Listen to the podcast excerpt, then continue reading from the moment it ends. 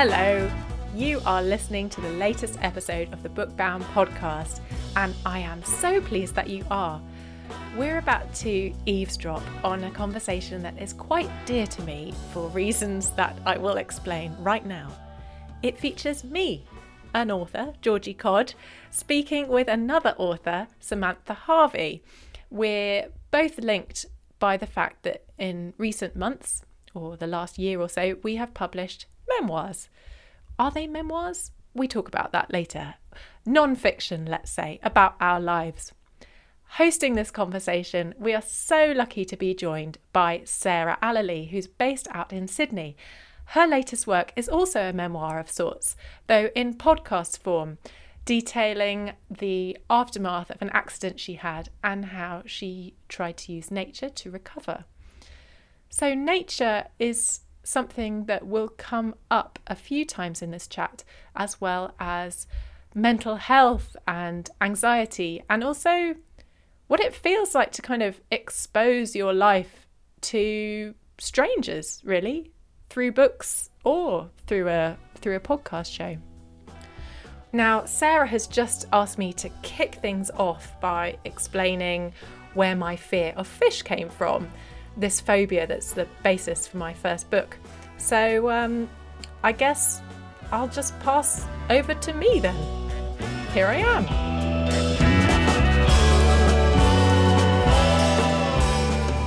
Yeah, it's a pretty weird one, isn't it?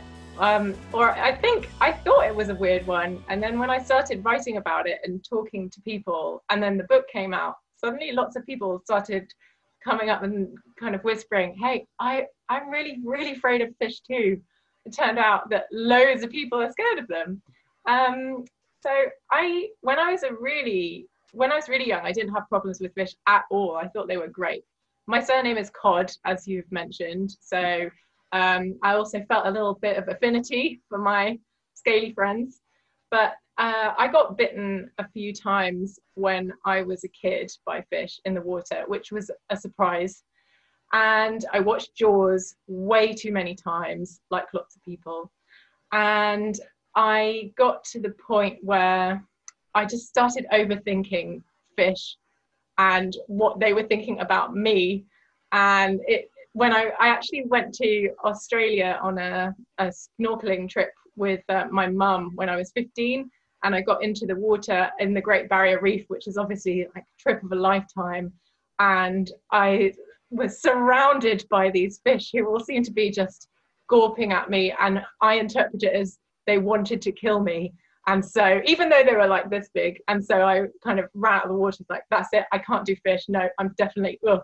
And I just got obsessed. And um, yeah, couldn't, every time I thought about them, they made me feel gross and, and freaked out. But I couldn't stop looking at them anyway.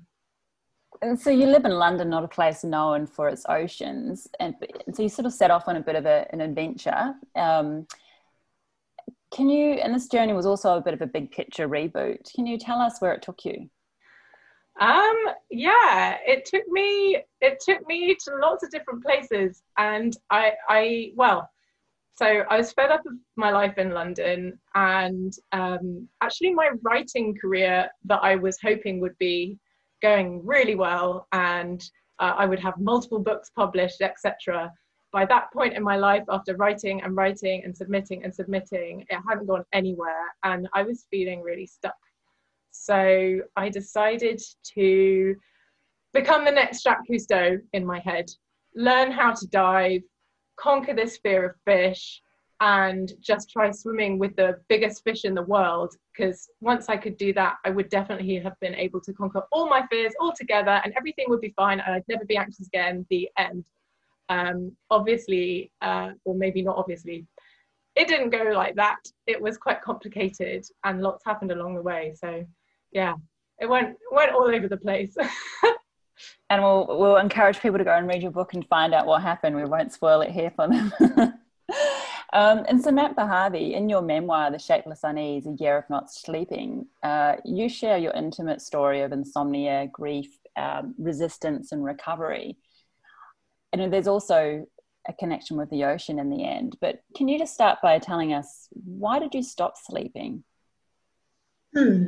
Um, that's that's a question I still can't answer. And although this book is called A Year of Not Sleeping, it's actually been now more like two and a half years, and it is somewhat better, but I still don't sleep very much. Um, and I still don't know the answer to that question, really. I mean, I at the beginning of the book, there's a kind of spoof case study um, of, a, of an insomniac who's evidently me. Um, and, and I posit lots of possible reasons. You know, there was a bit of um, road noise outside my house, and that was disturbing my sleep. And I had been feeling quite anxious for a couple of years before that, which wasn't something I'd really had in my life before. It sort of seemed that as soon as I hit 40, I suddenly went into this different kind of anxious mode, you know, on cue. Um, and so, so that played into it. And then a few things in my um, personal life went wrong, nothing major, just few troubles. Um, my cousin died suddenly, and um, you know, and it was quite a traumatic um, death. And I wasn't very close to my cousin, but somehow his death and my insomnia dovetailed in my in they, they happened at about the right time, the same time, I should say, and um, somehow they got intertwined in my in in my thinking and I started to associate the two things and I, I would lie in bed awake a lot just thinking about my cousin and how we used to play together as kids and how he was now buried and I became very um, overly unhealthily obsessed with, with thinking about his death. And um, and then thinking about death generally and, and, and so it went on. And the problem is once you're awake in the night you know that's the time when all of your fears and worries as everyone knows catch up with you. So it's such a horrible kind of self-fulfilling thing. And you stop knowing what symptom and what's cause you know are you are you not sleeping because you're worried about all these things or are you simply worrying about those things because you're awake too much and you're thinking too much?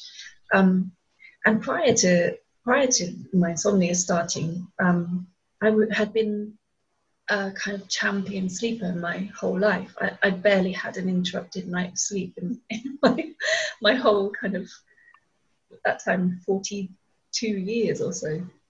So um, it was so what did you, shock. sorry. sorry, Sarah. I'm sorry, no, there was just a delay, so I thought you'd stop speaking. Sorry, I didn't mean to interrupt you. I was just going to ask, um, I mean, don't give away the, the whole story, obviously, but what did you discover? There's a there's quite there's a there's a connection between both your book and Georgie's book about uh, in terms of what you what you discovered that could help with insomnia. And I'm just wondering if you can tell us about that and whether you think it's if it's something that we can all learn from.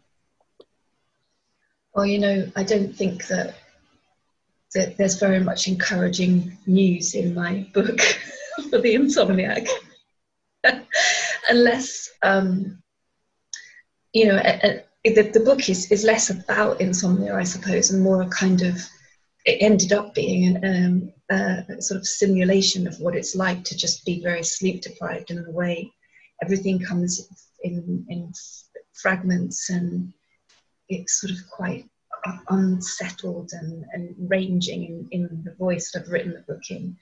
Um, so in that sense, maybe there's something to identify there um, if you're an insomniac and you might read it. And I think I would have taken comfort from reading something like this and thinking, oh, it's not just me, you know, this is something other people struggle with. And that's obviously a big part of healing in, um, well, mental health problems, but all sorts of problems. Um, and I sort of, again, slightly tongue in cheek, but at the end of the book, I, I have a section called Cure for Insomnia. And and it really isn't a cure for insomnia, but uh, it was a, a, a slightly flippant um, title for it. But it's about swimming and wild swimming mainly. And uh, you know, I'm not saying wild swimming is a cure for insomnia, and if it were, um, I would be cured because I do a lot of it. But for me, that moment of sort of immersion in water and just being in another element is the antithesis of lying awake in the kind of dead, dark night, you know, being underwater, in water, being kind of cold and your body rallying, being so kind of lucidly awake um, it has been incredibly helpful to me. I was um, Samantha when I was reading um, your book, and there were so many points that chimed for me. Um, I've I've not had extreme sleep deprivation, but I have had trouble sleeping for as long as I remember. And one thing that struck me, especially just then as well, when you were talking about wild swimming, is that I wondered whether part of the thing about sleep is that sleep involves it's like an extreme way that you can let go and kind of let go of thinking and when when when i'm diving i feel like i can let go and like the sea is around me and the water's got me and i might feel uncomfortable about it before i go in but when i'm in it there's nothing i can do about it. And it when when we're talking about things like death and not being able, able to sleep i guess death is is like is the ultimate letting go and lack of control. And i wondered if if that was something to do with going on behind why you'd made that connection between death and sleeplessness yeah and i think you're absolutely right it's so it's so true uh, i mean there are all sorts of associations between death and sleep and some i hear sometimes people say that they they can't sleep um, because they're afraid of the, sort of annihilation of it you know the lack of consciousness and in the way that we're afraid of the annihilation of death and I don't really have that. I, in fact, it's the opposite for me. I crave it. You know, I, I really want that unconsciousness to come to me. I don't want to spend any more time awake thinking. You know, um, I yearn for sleep, but but as soon as you try to control sleep in any way, it just falls through your fingers. You know, it's it's an unthinking act. The mind has no part to play in going to sleep. It's a physical animal act. And as soon as your mind starts to get involved and try to work it out, it just all goes wrong. And I think that's where you're absolutely right. Swimming is, is so kind of consoling because it's kind of like that. Your your mind has no place when you're when you're just swimming through water. I haven't ever dived actually. I'd like really like to try, um, but I imagine that's just you know that steals all your other thoughts doesn't it you're so enveloped by the water and the sensory experience yeah i i found that um diving is yeah like sleep where being brain kicks in and thinking brain just hasn't got any space. And i know i so sarah um i listened to your podcast last weekend um brain on nature where you are talking about how important it can be to kind of give your brain a break and that nature can do that for you in a biological way. It kind of let the load dissipate. And yeah so is that what you found? Because you had a trauma to get over as well didn't you? Yeah, I had a, a mild traumatic brain injury from uh, falling off my bicycle a few years ago, and and found that yeah just removing all the stimulus that's in the, our our lives uh, really helped me recover reduce my headaches and um, improve my focus and concentration and so yeah i felt like when i was in the forest or when i was swimming in the ocean even just sitting in my back garden that it would um, alleviate a lot of the um, would also work to alleviate anxiety and the depression that I had from the fact that I couldn't was off work for months and months with no sign of recovery. But I, I, think just that, like you say, that the sort of stillness in nature and the the quiet and the the lack that you're not being sort of having all this information thrown at you all the time that you're having to process, and the especially in the modern world that we're in. And also, um, Georgie, you were talking. You mentioned sort of that, that focus on on death to, uh, in Samantha's book, but there's also uh, in your book as well. I mean, the, the, the, there's a bit of a fixation on on death as well. And I just wondered, I mean, how does death relate to the to phobias? What's the connection there? Um, it took me a while to notice it, but I think that it de- death is at the root of all of our fears. Is my working assumption as of this moment because um, I what I for me anyway I found that I'm afraid of the unknown and I really like to have control which is an illusion because there's so much I can't control. Like even going on inside my own body, I've got no idea about those processes. They just do their thing. Um, and yeah, so the idea of not knowing when death is going to come for me or the people that I love, um, it that's that's my biggest fear. That sudden loss um, of those those people and those things and how that relates to fish is quite weird i guess um, how they so fish fish for me represented the ultimate unknown before i started thinking too much about death. Um, in that we don't know what they're thinking most of the time unless we're really switched on fish scientists but even they often have no idea why a shark or something is behaving in the way it is and they're trying to find out. And you're you have to surrender you, they're completely in control of the, their environment and when you get into their environment you're at the mercy of whatever the sea decides to do or whatever the fish decides to do. And when you start thinking about the big fish because i became fixated with the whale shark which is the biggest fish in the world. And that just that the image of the whale shark just felt so much like a kind of grim reaper type figure that would just kind of come out really slowly in the dark ocean and then turn and it kind of doesn't look like it's looking at you and then actually it fixes its eye on you and you think right this is it i'm a goner. It's oblivion time. Um, so that's how it how it how it related for me. And i became really obsessed with kind of googling pictures of dead bodies and like diving accidents and things like that to try and confront that fear and see what happened. And I think um, I think you did some googling as well, didn't you, Samantha? You were like trying to understand. Is that right? Kind of early on in Shapeless Unease, I was like, ah, Sam, Sam went to the internet too. yeah. Oh yeah. yeah. I mean, this is one of the problems of being awake too much at night as well. Is that you turn to Google for for things. Yeah. I mean, I I, I spent too much time being overly interested, I think, in in, um, death. But actually, I think it was, I think it was a very helpful thing for me because I've always been vaguely afraid of death. You know, in a way that I guess most of us are. And you're absolutely right. I also think that death is at the root of all of our fears. It's where they all lead back to.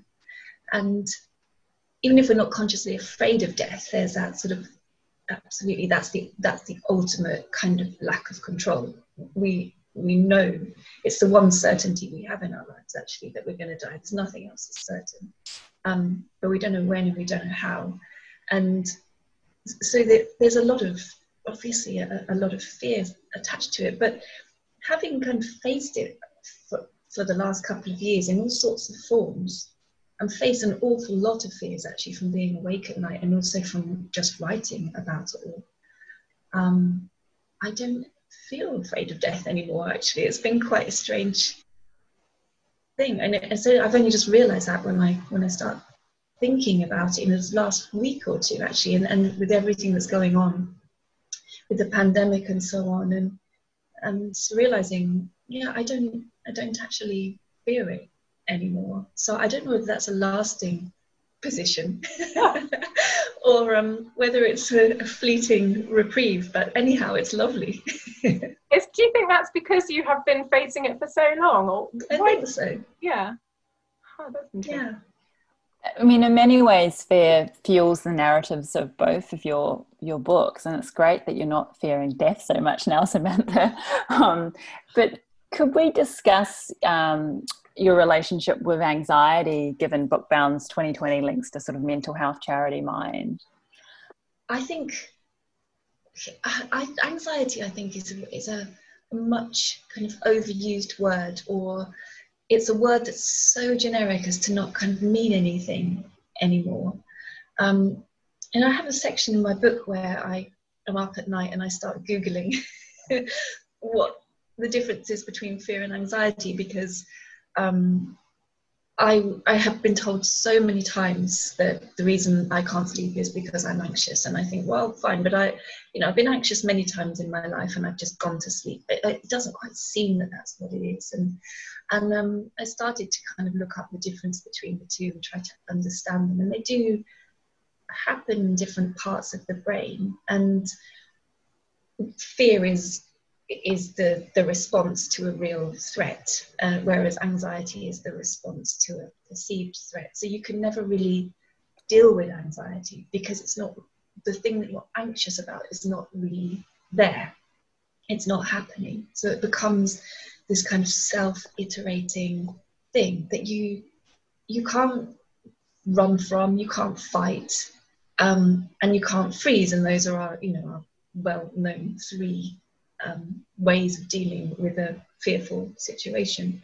So I think that's why it's such a kind of entrenched problem in so so many of us because you're you're fighting or trying to fight an invisible um, foe and there, there can no, be no victory in that. So I I can see those anxious patterns in my own mind at times, but I feel like what I've been dealing with with sleep much more is is actual fear. You know, fear of sleep deprivation. Not it's not. Um, it isn't an anxiety about an unknown threat. It's a very known, real threat, and something that, in in an extreme and severe case, does threaten your life. So. It, the, the relationship between the two has been really interesting to me to try to look at what's happening in my own mind generally and think is this fear and is there something I can therefore do about it? Or is it anxiety and is it just feeding itself? And can I um, somehow disrupt that pattern? And I've found more and more that with the anxious patterns, I can disrupt them. Um, and the fear is a more is a more difficult thing in a way. I don't know how that that was um, been for you, Georgie. I mean, I, I guess your um, your fear, your phobia of fish feels like it's more fear based, but I don't know how you would see it. Is it is it anxiety based? Does it feel like it's something that's just feeding itself, or is, is it very much related to an object? Um, it's I think it's quite complex. I, so I I I've grown into grown to become quite an anxious person in general and I think I've noticed that when I was a kid, I didn't have that anxiety and I didn't have that phobia, and I was around fish and things like that. And so I think um, with other things that were going on in my life and losing relatives, um, you know, people who are close to me who died and things like that, um, it fueled the possibilities of how terrible things could be. And I attached it to fish um, it gave me something to channel. Um, that wasn't supposed to be a pun about the English Channel or anything, but I wish it had been. Um, it, yeah, I want. It gave me a focus for my anxiety. In that, okay, I can. I'm an anxious person, but here's something that I can actually look at that is scaring me, and so let's just try and map what's happening there to the rest of my life. And I have tried to do that, and actually the things I've learned in in trying to find the whale shark and um, especially talking to other divers, I've been able I've been starting to use that in my life in general. Um, so one thing that really surprised me um, because I was so caught up in my own anxieties is that when I was starting talking to all these fascinating divers and explorers and stuff, they were all anxious too. They were scared. They they were doing their thing and from the outside it looked like they were fearless but actually they're they're not and they had the same worries that i did. Um, like i one of one of my interviewees is a guy called ahmed gabr who um, he's an egyptian diver and he broke the world record for deepest dive that a human has ever done in scuba equipment. He went down to 332 meters to the twilight zone of the ocean on his own. And it took him 14 minutes to go down and something like 14 hours to come back to the top because of all the dangers of the bends and all these crazy things that were going with his nervous, um, like his um, central nervous system. what am I trying to say? Central nervous system. System. That's the one. Thank you. Woo! I was getting so caught up in thinking about Ahmed stuck in the sea, and I was just asking him like, well, you know, how how did you do that? Because that that would have killed if if 99.9 recurring percent of people in the world had tried to do that, they would have died, no question. And he nearly did, and he was dehydrated for about two months after this one dive, and had two years of nerve damage and things. And he was just like, well, you know, I just had to try it, and um, oh, he was just in the moment. He just stayed in the moment the whole time. And that's what I really struggle to do is stay in the moment. But like right now, we're having this conversation together. I'm in the moment. I feel okay. Before this conversation, I was getting anxious about the conversation. Oh my God, I'm going to say the wrong thing. I'm going to be really stupid. Oh my goodness. After this conversation, I'll probably do that for about a day or two and worry about it. But right now, when we're kind of diving in this chat, it's okay. Um, so yeah, I that was I'm learning, learning from fish and divers. we sort of touched on this before, but I wondered if we, we could um, dive into it, no pun intended, a little bit more. In, in both books, nature becomes a bit of a, point of focus um, during some of the disturbed periods of your lives, with Samantha wild swimming and Georgie learning to dive. What role do you both think that nature is playing there? Um, perhaps um, get, I'll go to Samantha first and then we come back to Georgie.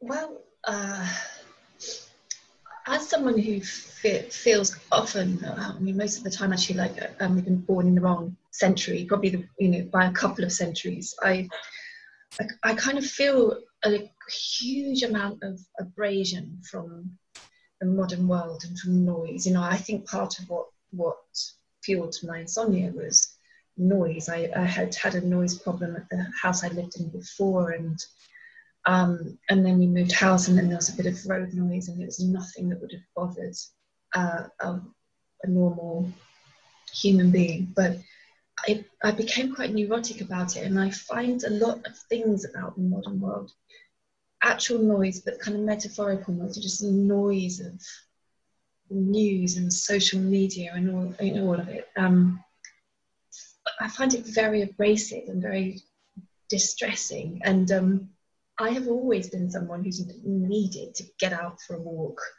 um, you know, every day, or, or a bike ride, or a run, or a swim, or something. Um, just and, and and to be in the world, you know. And I don't think there's anything particularly mysterious about it. I think we are, you know, we are part of the earth. We just are. We're physical, organic things, and we we need that. And we need to know that we're a part of that. We need to feel that we belong to this earth. Um, and I think we so often don't feel that. We don't have that feeling of.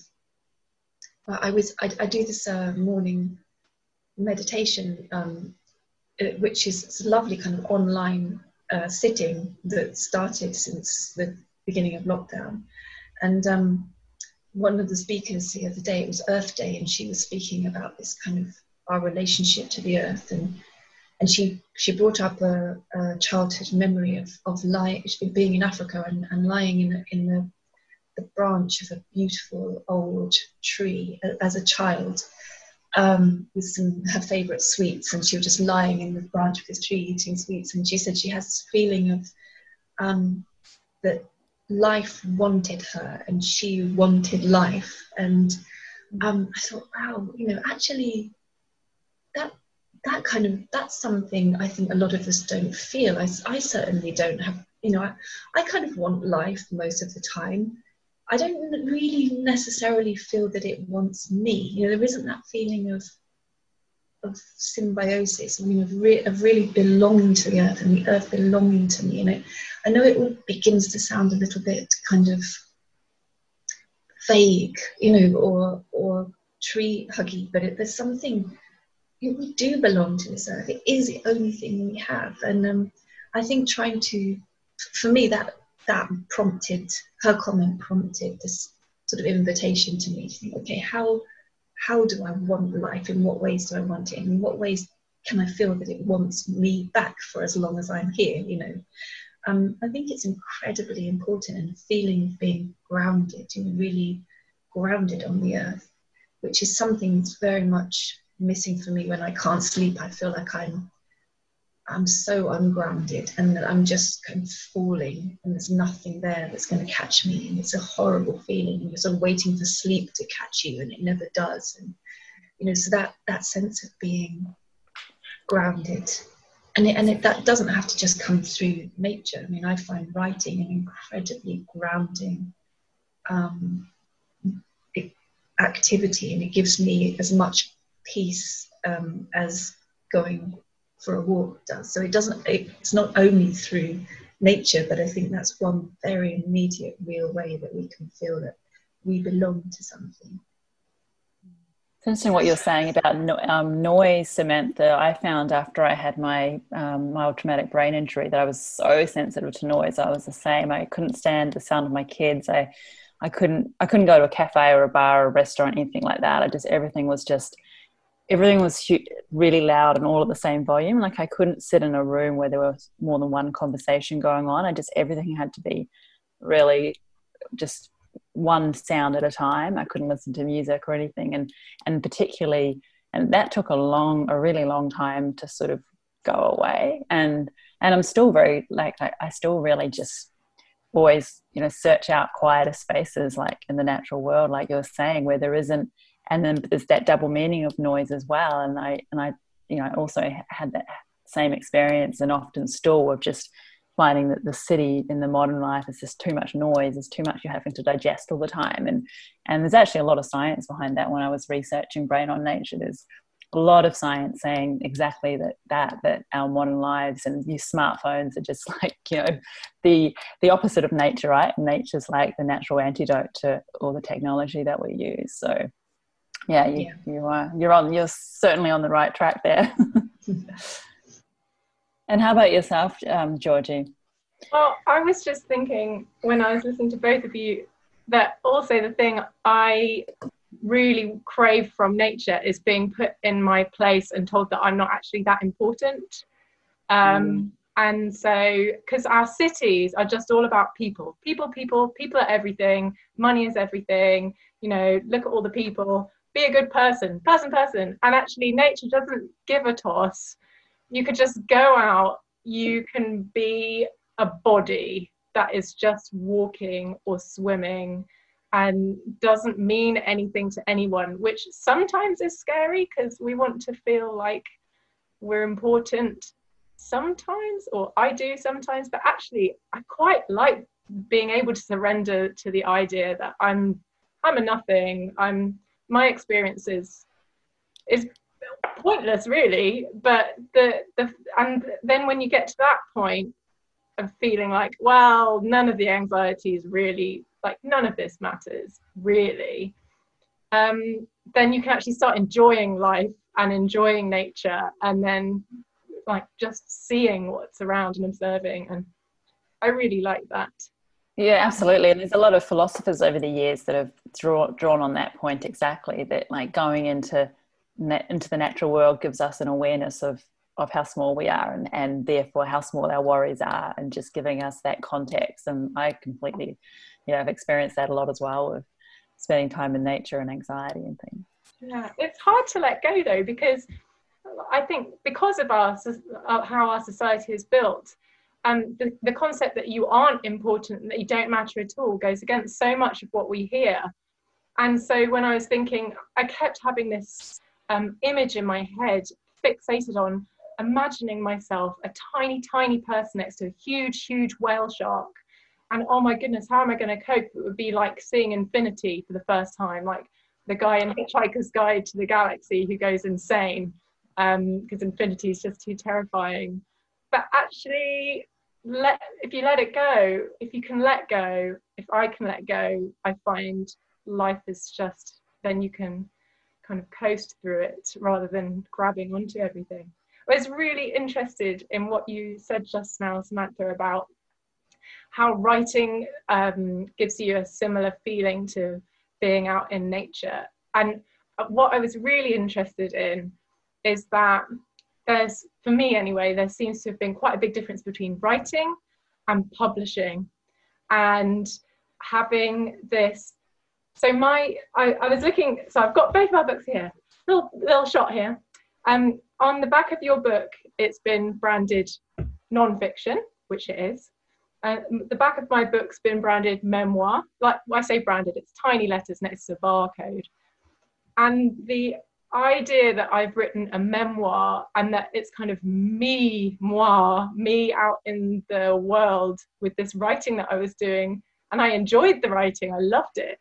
But then it being out to everybody and being judged, how how do you how do you relate to that, Samantha? What does it feel like for you?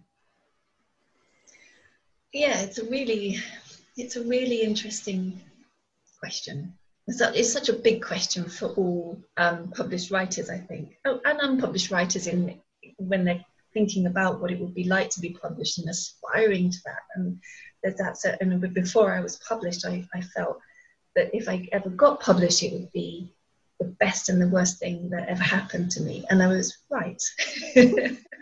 um, I I think that you know, writing itself is is this immensely fulfilling, sometimes frustrating, challenging, but always ultimately grounding and fulfilling and kind of beautiful thing for me to do. I, I, there's nothing I would rather do with my life than this. Um, and uh, I'm, I'm a novelist, really. I mean, like, this is the only non-fiction book I've I've written, and it may well be the only non-fiction book I ever write. So, I'm used to writing novels, and that's a slightly different a different thing because you are not sort of on the pages in, in the same obvious way. Um, with this book, I thought I would feel much more exposed when it was published.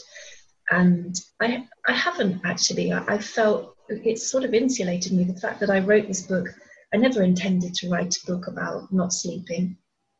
Um, it was, you know, if someone had proposed that to me, I, I couldn't have done it. I didn't have the capacity to, to write a book length thing. I was so sleep deprived and I didn't want to write about myself. And, but it just came out and it was a sort of act of survival to write it. So because it fulfilled its purpose in the writing of it as a, as a, sort of a lifeline, um, I care less now about what happens to it in the world.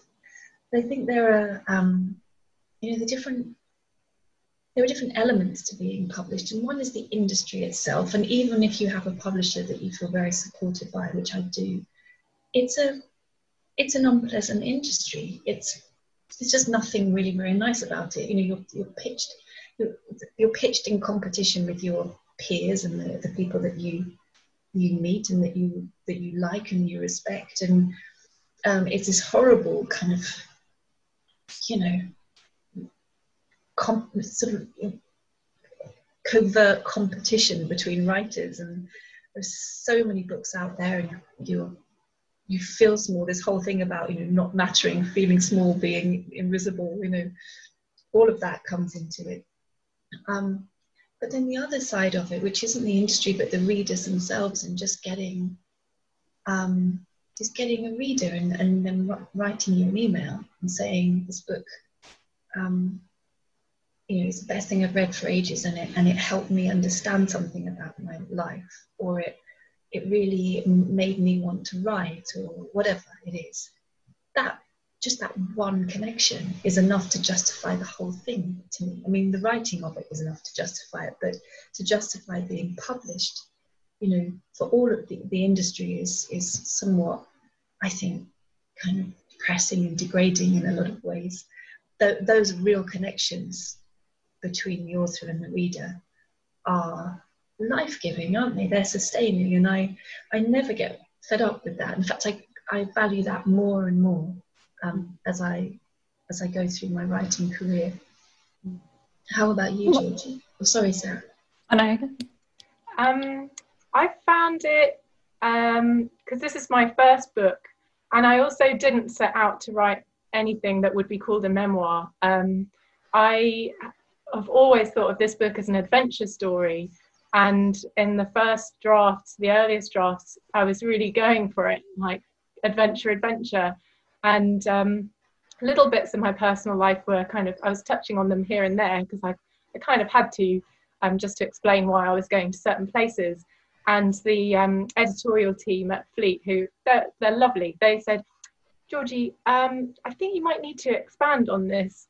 And because uh, obviously I'd been writing something that was a bit like dangling, hello, here's something interesting, but I'm not going to tell you about it. Um, and so I was kind of coaxed towards writing more about me and i still feel i still feel quite strange about it because for for me the the really exciting things in the book are all the stuff i hear from other people and not not the stuff i i have have to say but then readers have um, contacted me and uh, that's been amazing and to say i really was interested in your story and the anxiety and I needed to read this right now, which was an amazing feeling. So I felt quite exposed, um, but also also invisible because it's a first book and there are so many fantastic books out there. It's really hard to kind of justify why some it can feel sometimes, especially if you've got some low self-esteem from time to time, it can feel really hard to justify why people should be reading your book over anyone else's. Um, I do think it's a good book. I think people should read it, but do I? Yes, no, I do. Um, I don't know. So that's a very waffly, backwards and forwards answer.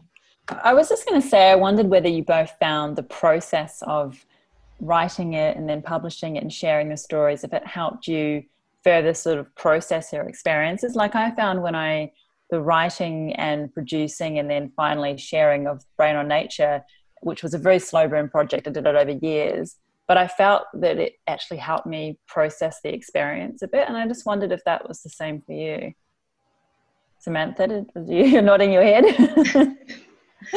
yeah, yeah, absolutely. I, I'm with you on that. And um, I, think this book is, is a, that's 100% what it is. It's me processing something. And I didn't know that's what I was doing at the time.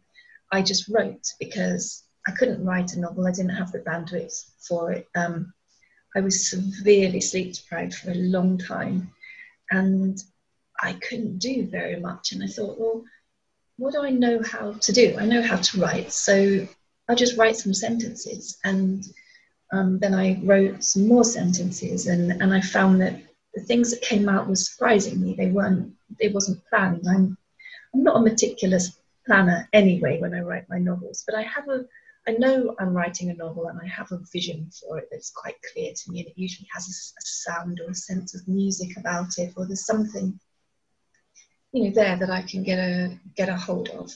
But with this, I didn't even know that I was writing the book. I had no idea what it was. It was just some words on the page because I couldn't do anything else.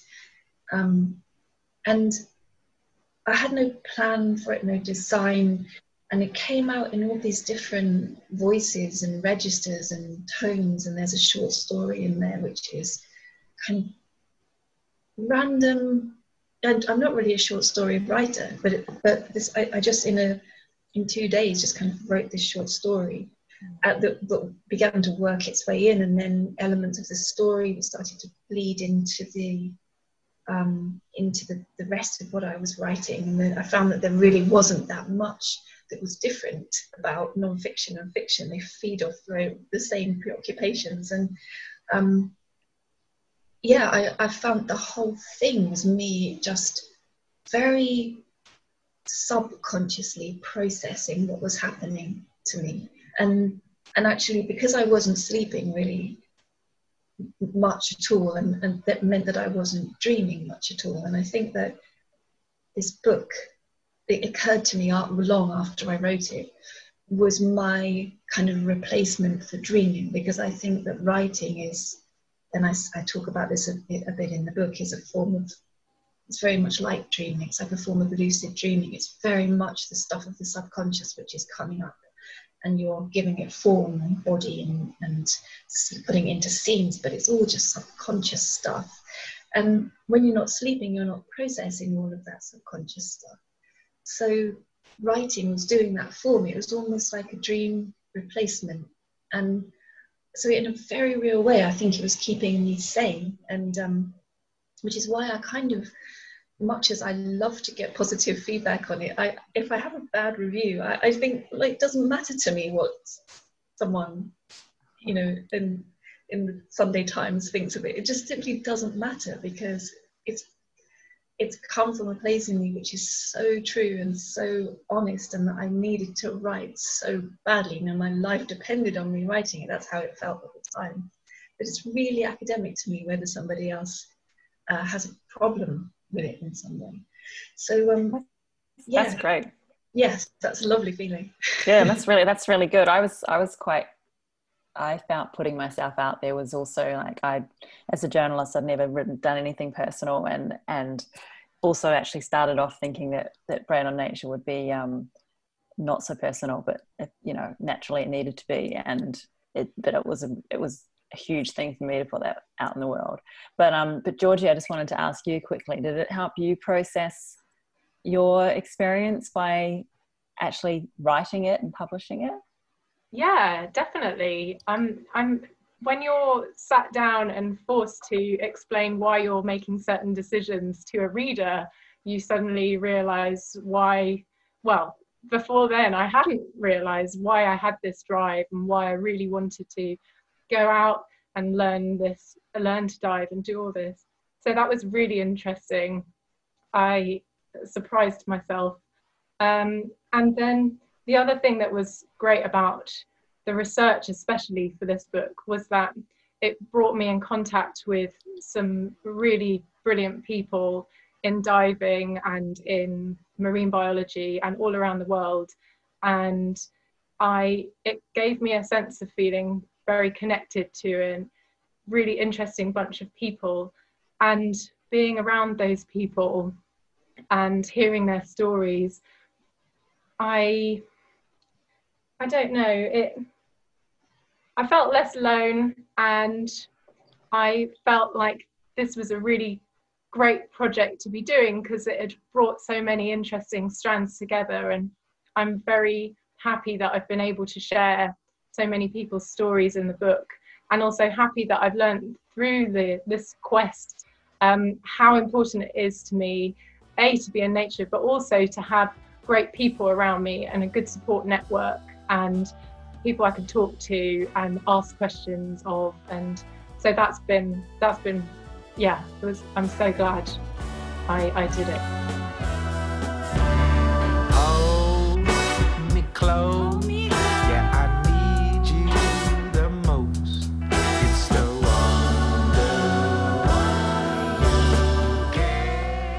That was Samantha Harvey and me, Georgie Codd, speaking with Sarah Allely for the Bookbound 2020 Festival. Thank you so, so much to Sam and Sarah for that. I feel like I feel like I learnt a lot and it's a it's a chat that I keep going back to when I'm trying to kind of put things in perspective. Next time on the Bookbound podcast, we have the authors Rajula Das and Daniel Mallory Ortberg talking about challenging conversations. If you've enjoyed today's podcast, that's great news. We would love it if you would subscribe to the podcast and review us and rate us wherever you get your downloads from. It would seriously help us to spread the word. The Bookbound podcast team is me, that's Georgie Codd, again. Sorry, I'm in this episode a lot, aren't I? With Claire Reid, Felicity Quick, and Beatrice Bassell. Our theme tune is Wonder Under by the Gladrags, which was very kindly shared through the Free Music Archive. Have a great day.